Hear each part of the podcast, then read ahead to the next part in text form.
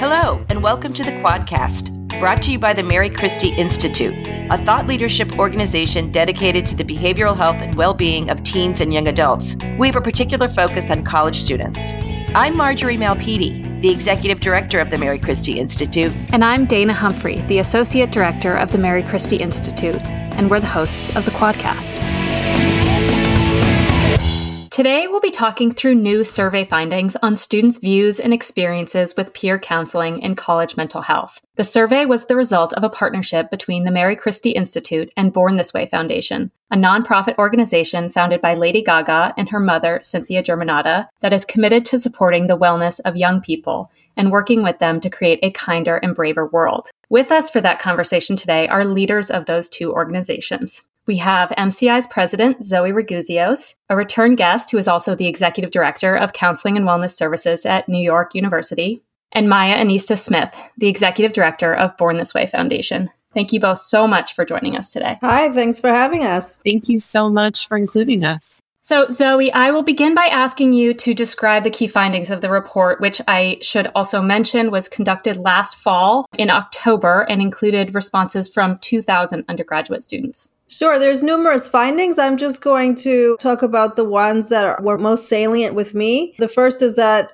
lots of students are actually already using peer counseling and many are interested in doing so. So, one in five college students already use peer counseling, and of those who don't use it, 62% are interested in doing so. And it may stand to reason, but I'll say it anyway that interest in peer counseling among students was higher since the COVID 19 pandemic began. Usage is higher among Black, transgender, and first generation college students who are particularly likely to say that it is very important to find a peer counselor with similar identities or life experiences as them. Also interesting is that if facing a serious mental health issue, students are most likely to first turn to a peer like a friend or a romantic partner before other people in their lives, including their parents and campus staff. Interestingly, of those who provide the peer counseling, 45% say that they provide it to help others as their main motivation. Peer counselors score quite high on the flourishing scale, indicating higher rates of well being, and that many of those students who provide peer counseling have been provided with training, though concerningly, 16% of peer counselors say they're unaware of an emergency protocol if they were worried about a peer's safety. Thank you so much, Zoe. And we'll drill down on some of those points later on. Generally speaking, a really optimistic picture of what's happening with peer counseling on college campuses with some important caveats. But I'll turn to you now, Maya. What interested you in this topic and led you and the Born This Way Foundation to want to examine it further? Thanks so much for that question, Dina, and for this partnership. I think even just listening to Zoe's comments underscores why we wanted to do this work together she said over and over again, uh, students said, students reported, students told us, right? So Born This Way Foundation exists for and with young people. We've always been youth led and research led, and we believe that it's really important us to understand how current circumstances have affected young people and the ways in which they're supporting themselves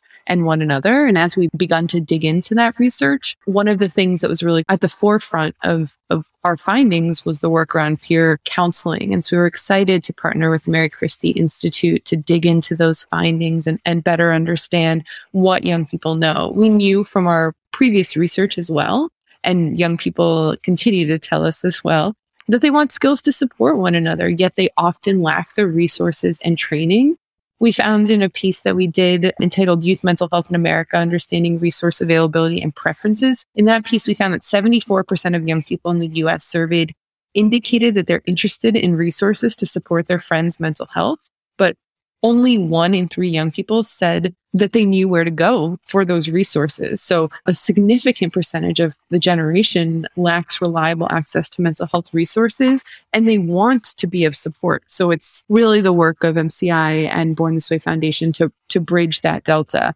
And we really do believe, as I know that you do as well, that peer support is one of the main tools young people can and should use to support themselves. And it's important for us to understand how to better implement and support young people on campuses. Thanks so much, Maya. I really want to pick up on this one point that you mentioned that students really want to help each other. We've seen that reflected in our data as well as in other research that Gen Z is incredibly altruistic. Your entire career has been built around supporting young people and civic engagement. So I'm guessing that the idea that this generation of students are really motivated to help each other came as no surprise to you. Can you comment on that?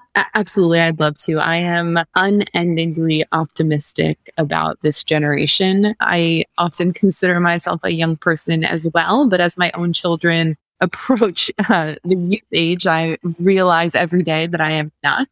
But I do have from having worked with young people for a couple of decades now that I believe there's something special about this generation. The millennial generation is the most diverse, most tech savvy, most collaborative, most hopeful generation. And I think all of those facets will increase and will delve even deeper in in what it means to be those things for this generation since it's such a core part and so I'm really hopeful about that. And what we continue to see from young people is that even in the face of seemingly insurmountable obstacles, be they COVID or unemployment crises or climate change or the number of young people who are taking care financially of older family members or whatever the issue, young people are really leaning into these traits that make them so unique. They're leaning into their collaboration, they're leaning into their idealism, they're leaning into their entrepreneurship, they're leaning into the tools that they have access to, and they're finding solutions not only that work for themselves, but that work for all of us. And so it's really inspiring to me every day, this deep belief that they have and that I have for them and for us that they will change the world. And so our work at the foundation is about leveraging every platform that we have access to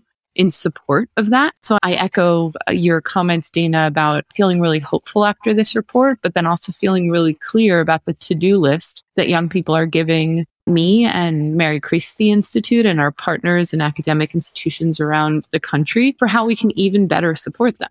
Definitely. And I love that outlook. It is really hopeful, especially during this time. So, Zoe, this is going to be a two part question for you. First, I'll ask you to respond to Maya's comment because I have heard you say that you've seen students stepping up now more than ever in the face of the pandemic to help each other. So I'd like to hear more about what that looks like. How are they looking to help? And then I'd also ask you to comment on, generally speaking, your reactions to the data as a counseling center director and whether it changes the calculus for you in whether to bring or endorse a program on campus. Sure. So it is absolutely true. And I totally agree with Maya that this generation of students wants to be part of the solution and, in fact, will allow us to provide better solutions. They are not happy to just wait for us to fix the problems any longer. And I think, you know, we've all heard from one student or another that they've been disappointed by the quote grown ups who were meant to sort of make their lives better in many ways, mental health only being one. And they are really looking to be part of the solutions and feel that they have enough to contribute to making those solutions better. And I think we agree with that. And then generally, above all else for me, the data that this survey provides is important because I think that the reason a counseling service should consider incorporating peer counseling above all else should be for the peer counselors themselves because it makes students who provide it feel a sense of fulfillment and that they're making a difference in each other's lives and so we need more students feeling that way. And if peer counseling can help to provide that for a set of students, then we really should be thinking about it seriously. The second reason that counseling service directors should be taking a peer counseling program seriously is that there is a set of students, and the data will tell us that it's Black or African American students, LGBTQ students, who might choose a peer over professionals, either due to issues of stigma or because they think that they can find better representation among their peers and receive support from someone who looks like them. And then finally, it could potentially increase capacity and minimize the wait times for students to get help. So, those are all the reasons that considering a peer counseling program is important. However, the decision about incorporating peer counseling is going to be individual to each institution. And there are a few issues that have to be carefully considered, including the one I mentioned earlier about peer counselors not being uniformly trained in emergency protocols. That's of concern. And the other idea that peer counseling programs can exist independently of campus counseling services, but they have to somehow be linked insofar as the training has to be uniform and the licensed professionals are probably the ones to provide that training. So at the end, introducing a peer counseling option for students could create more work for the counseling service. And in fact, if we do this right, a peer counseling program should result in more referrals into uh, the professional counseling services for the higher risk students. And so that's a consideration that I think that counseling service directors will need to take into account. And then the other issue that's very important is for the peer counselors to be trained on how to listen and support their peers without this becoming a burden to their own psychological stability. Not everyone can do this. And someone, a supervisor of some kind, has to be advising the peers to continue to monitor this within themselves as they do this important work.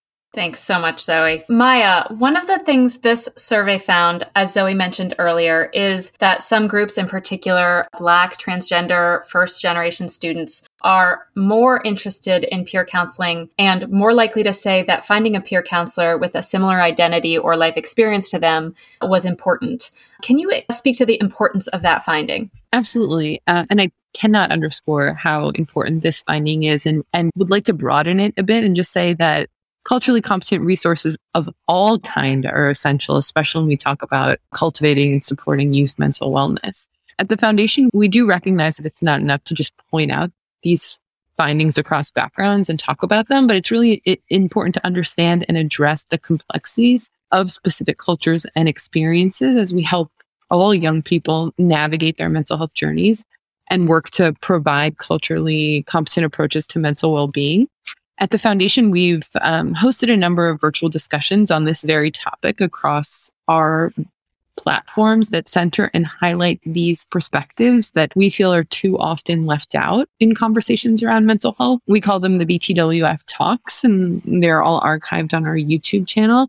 So I, I absolutely agree. And I think that we need to look at the, the systems that feed in to the college counseling system. So I'm the proud daughter of a psychoanalyst, right? So how are we making mental health education accessible? How are we making these campus opportunities accessible? How is the training being presented? How can we build systems that are as inclusive as possible? And I think that's really important work that we should be investing in and supporting much more. So I appreciate this research uh, for pointing that out and starting conversations around this topic because I don't think that we talk about it often enough. And I think I'm sure Zoe, in her role every day working with young people at the counseling center, also has some really incredible insights as well.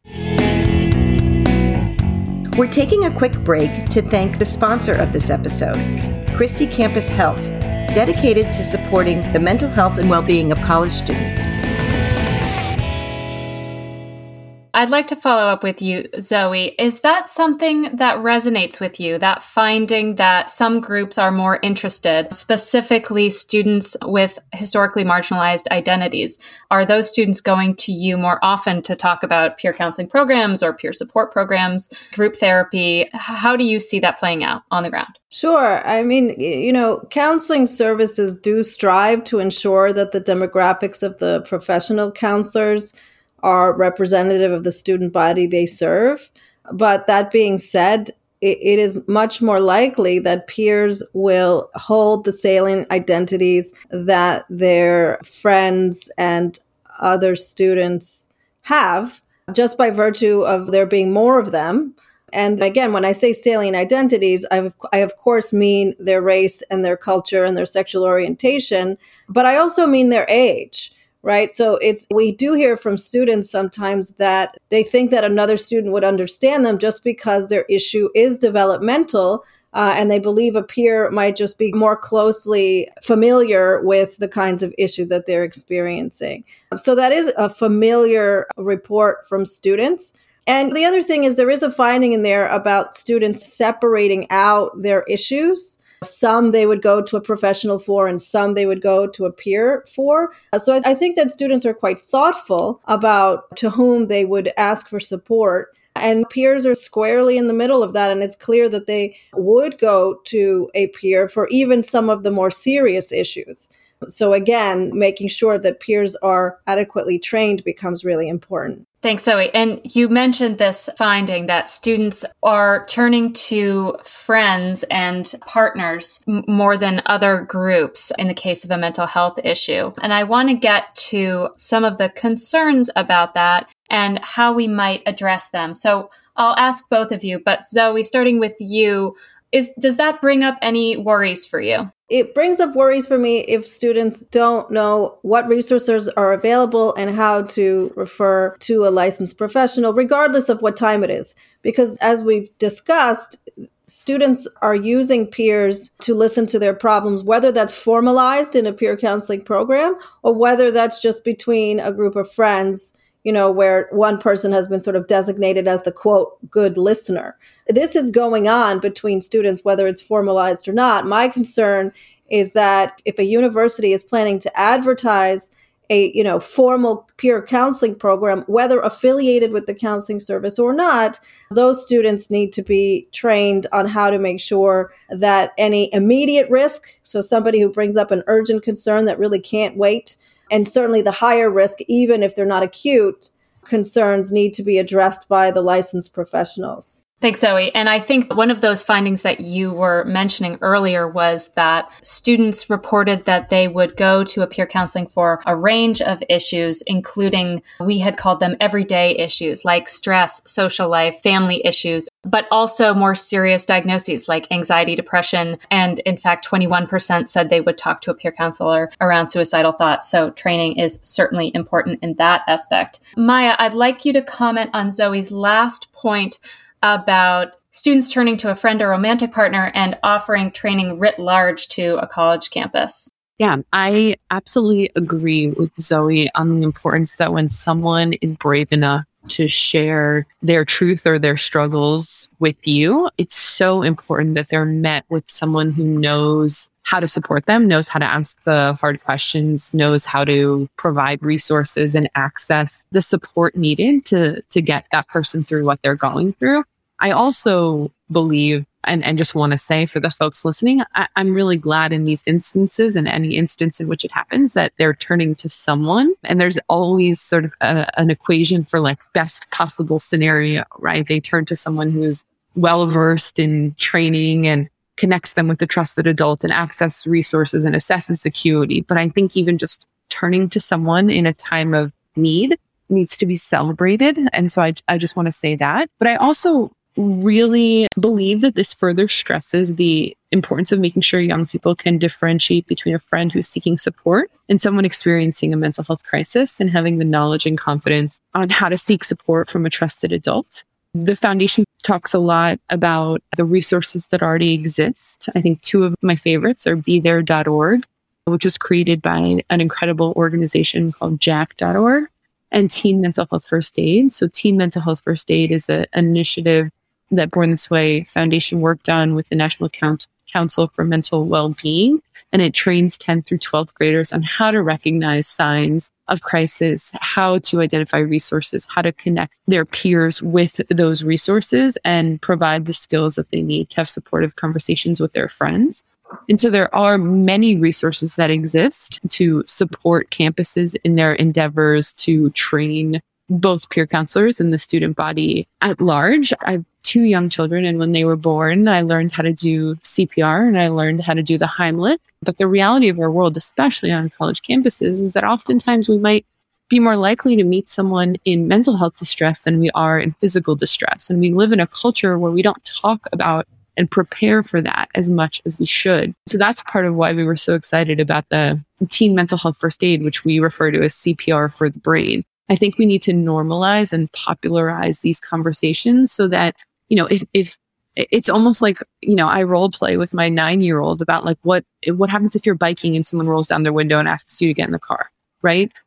another conversation should be what happens if you have a friend who, and obviously in age appropriate ways, but what happens if your friend tells you they want to hurt themselves? Right. Because re- really that's, that's probably as likely as some of these other things we're talking about. And so how do we prepare our young people at whatever age they are to not be afraid of these conversations, to really educate themselves and to understand the opportunity and obligation that they have to be there for a loved one. I, think that really can never be underestimated. That is so true. And all of this is on a spectrum, right? So young people and students should know where to turn in the case of a serious crisis. Zoe, I think I've heard you say, keep telling someone until. Yeah, keep telling someone until someone helps you. Yes. Thank you. You might not necessarily be the first person you tell, but to Maya's point, and the data shows that that person could be a peer. And so it's really important that us all young people and certainly students who wish to take a leadership role know how to respond if somebody comes to you with a mental health concern. Certainly. And Zoe, I've also heard you say, and actually I've heard this from multiple counseling center directors, that not every student who walks through the door of the counseling center, or I guess I should say call or whatever, makes an appointment online these days, needs a mental health counselor. Some people really do just need someone to hear their concerns in a compassionate way. That's true. And so this is why, you know, training is important for every member of a college campus, right? So from the faculty to the peers to the students who don't wish to take a leadership role in this area, but who will always encounter another friend or somebody who might be talking talking about this. Certainly, public safety or other units that are student facing. You know, everybody needs to know at the very least how to respond to an urgent issue and how to get somebody else involved who can take on the matter after they've initially intervened. Thanks so much. And I will just close with any last comments from both of you. Why don't we start with you, Zoe? I did want to talk really quickly about the data point that the peer counselors report a higher sense of well being. I think that is an important thing to stress because we all know that helping other people feels good. And when we feel good, we have a higher sense of well being, which makes us have the capacity to continue to help other people. So there's a cause and effect here that's really important. And we also know that whether it's in peer counseling or volunteering on campus or in the local community, uh, students who do this, who volunteer or who assist others or who build the altruism muscle, feel more connected with their institutions and ultimately it makes them do better academically. So, not only does the data tell us that students are doing this work for the right reasons, but we know this makes good sense for them to keep doing. And so, it's up to us to allow them the forum to do that in the safest way and most fulfilling way possible. Great. Thanks so much. And Maya, any last thoughts from you? Absolutely. I would be remiss if I didn't mention the word kindness in this conversation. I have a tattoo reminding myself to be kind on my wrist, and it's the work that we set out to do every day at the foundation. And I think to Zoe's point, the decision to, to serve your community and your peers and be a peer counselor is one of tremendous kindness. I think the brave decision to seek help is one of tremendous kindness to yourself and to your loved ones. I think for administrators and campuses who are looking for ways to normalize and increase accessibility to these conversations, that's one of kindness and it all matters. Kindness is not the answer to a mental health crisis, but it is a part of the proactive and protective measures that we can take to soften the inevitable blows that life is going to deal us. And I think we don't talk enough about kindness to ourselves and to each other. And the other thing I'll say, and, and, this is again from having the experience of, of being a daughter of a psychoanalyst, and I would always practice these conversations in low risk situations, right? I would literally look in the mirror when I was in high school and practice saying, Are you thinking of hurting yourself? Right? Because I had a, a couple of friends who self harmed. And before I'd had those high risk, in my mind, conversations with them in person, I would practice so that I was comfortable, so that I didn't stutter, so that I knew the resources to suggest to them if they answered yes. And so I think mental health is something that we can practice. It's a it's a muscle and it's something that we can put to use. If my story of of that practice and and saying that into a mirror and what I'll invite my kids to do as well helps anyone just take that step out of their discomfort on conversations on this topic, then it'll have been worth sharing. But I'm I'm grateful to Zoe and to the incredible team at the Mary Christie Institute and, and to you, Dana, for including me and, and our team at Born This Way Foundation in this project and in this conversation. Thanks so much. We are so grateful to you and your team as well. And thank you both so much for being here today. I'd like to just close by saying that the report that we've discussed today is posted on both Born This Way Foundation's website and Mary Christie's website as well. And the webinar that had an incredible panel earlier today discussing these uh, data points and putting them in context of college life is posted on the Born This Way Foundation's YouTube. So be sure to check that out if you haven't already. It was an incredible conversation. And that's all I have for today. Thank you guys both so much. Thank you. Thanks so much, Dana. This has been the Quadcast, a program of the Mary Christie Institute. To learn more about our work, go to marychristieinstitute.org, where you can sign up for our other programs like the MC Feed and the Mary Christie Quarterly. And if you like what we're doing, leave us a rating, or review on your favorite podcast player. Thanks so much for listening.